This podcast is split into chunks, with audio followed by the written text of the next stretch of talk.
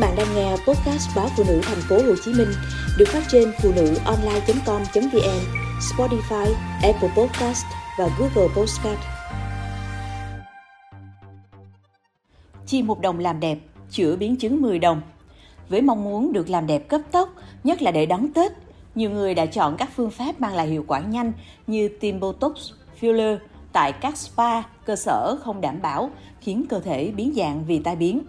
Tự tùy với những vết nhăn nơi khóe mắt khi chạm ngưỡng 30 tuổi, chị Thanh Lan ở Hà Nội quyết định tiêm Botox sau khi được một spa tư vấn là sẽ đánh bay dấu vết thời gian. Tuy nhiên, sau khi tiêm, vùng da xung quanh mắt chị bỗng nổi sẩn đỏ, tạo mũ. Sau khi uống kháng sinh hơn một tháng nhưng vẫn đau đớn, chị mới tìm đến Bệnh viện Da Liễu Trung ương. Thạc sĩ bác sĩ Vũ Thái Hà, trưởng khoa nghiên cứu và ứng dụng công nghệ tế bào gốc cho biết, Bệnh nhân điều trị tại bệnh viện một thời gian đã ổn, nhưng sau đó lại tự ý dừng đơn thuốc của bác sĩ. Hậu quả là biến chứng vùng da mặt nặng nề hơn và bệnh nhân phải quay lại bệnh viện để tiếp tục điều trị. Tương tự anh Phan Khải, 36 tuổi, ở Hà Nội, cũng vừa phải nhập viện do gặp phải biến chứng sau khi tiêm filler tại một spa với mong muốn cải thiện, giúp gương mặt trở nên thanh tú. 7 ngày sau tiêm, bệnh nhân đến bệnh viện da liễu trung ương trong tình trạng hoại tử vùng da mũi, trán do nhân viên thực hiện sai kỹ thuật, làm tắc động mạch khi tiêm filler.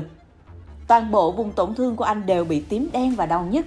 Bác sĩ Vũ Thái Hà cho biết, do tình trạng quá nặng, các bác sĩ chỉ có thể điều trị để không mở rộng vùng hoại tử. Sau khi kết thúc điều trị, bệnh nhân sẽ bị sẹo vùng mũi, trán, chứ không thể phục hồi như cũ. Theo bác sĩ Thái Hà, hiện bệnh viện thường xuyên tiếp nhận bệnh nhân phải nhập viện điều trị các biến chứng sau khi làm đẹp. Do thời gian này thì từ nay đến Tết không còn nhiều nên đa phần khách hàng chọn các phương pháp làm đẹp nhanh chóng như can chỉ, tiêm botox, filler vân vân. Mới đây, Bệnh viện Trung ương Quân đội 108 cũng vừa tiếp nhận một nữ bệnh nhân nhập viện vì tiêm filler để nâng mông. Người phụ nữ này đã chi 6 triệu đồng để tiêm 50cc chất làm đầy. Sau khi tiêm, vùng mông của chị đau nhức, mưng mủ, khiến ăn ngủ không yên. Theo tiến sĩ bác sĩ Nguyễn Quang Đức, Phó Giám đốc Trung tâm Phẫu thuật sọ, mặt và tạo hình Bệnh viện Trung ương Quân đội 108, bệnh nhân nhập viện trong tình trạng viêm nhiễm toàn bộ vùng mông. Số tiền mà bệnh nhân này phải bỏ ra để điều trị tới nay đã gấp 10 lần tiền để làm đẹp.